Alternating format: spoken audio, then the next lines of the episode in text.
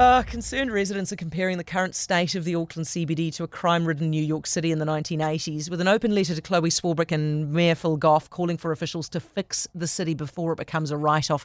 Viv Beck is from the heart of the city with us now. Hey, Viv. Hello, how are you? Yeah, I'm well, thank you. Is it a fair comparison, 1980s New York? Well, I was in New York in the 80s, and I, I, I don't think it's at that point. I do remember the feeling of walking around New York at that time. Um, but I have to say we are concerned, and in fact we. Uh, and, and colleagues of mine and other um, city fringe business associations, we've actually been calling for over six months for a coordinated cross government approach to deal with these issues. And we put up three recommendations, and we actually haven't heard back on our recommendations. So we're pretty frustrated. Yeah, I mean, it probably isn't quite to the extent that, that that it is in New York in the 80s or was in New York in the 80s. But are you seeing what, what we're seeing around the place? Uh, people sniffing glue completely passed out on the sidewalk that you might not have seen there a couple of years ago?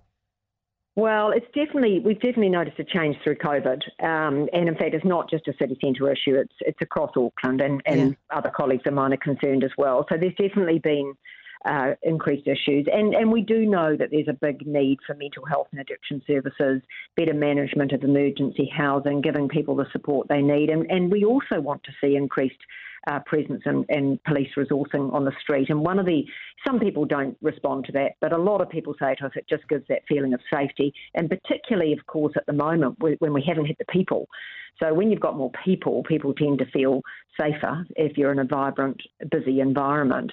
Yeah. But one of the concerns with the policing, of course, is that uh, we've got terrific relationships with local police, uh, but a lot of them have been tied up with MIQ, borders, um, protests and things, and it's affecting their ability to do the things we need them to do on the street. And that's a, that's been a big concern, and we've certainly raised that. So effectively, we feel like we're doing everything we can locally. Um, and I know Chloe's um, talking about neighbourhood uh, community responses, and, and we've got our own efforts that we have um, in terms of with, supporting our businesses. But we've sort of pretty much done as much as we can do locally without different government agencies recognising that this needs a different solution. So we we the, we had an open letter some months ago to the Prime Minister. We were put on to the various ministers. We've heard back from the Minister. Well, we didn't hear back for a long time, which is why we did the open letter. Um, we've now uh, had a response that doesn't address the issues. We've sought a meeting. We actually need a different way of tackling these issues. They are significant. We, and you heard Andrew Coster interviewed a couple of days ago saying that the mental health issues had grown significantly. And actually, it was yeah. the first time I'd actually heard an acknowledgement that they didn't actually have, you know, the demand was outstripping their their resource. And that's the first time I'd actually heard that.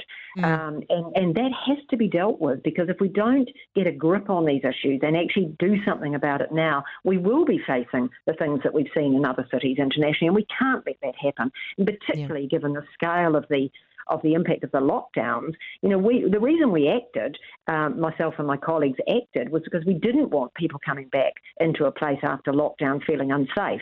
So it's critically important, but we do have to have a different mindset, and we yeah. do have to have the agencies working differently together. Yeah, and probably get onto it sooner rather than later on their part. Hey, Viv, thank you so much. Appreciate it. Viv Beck, Heart of the City.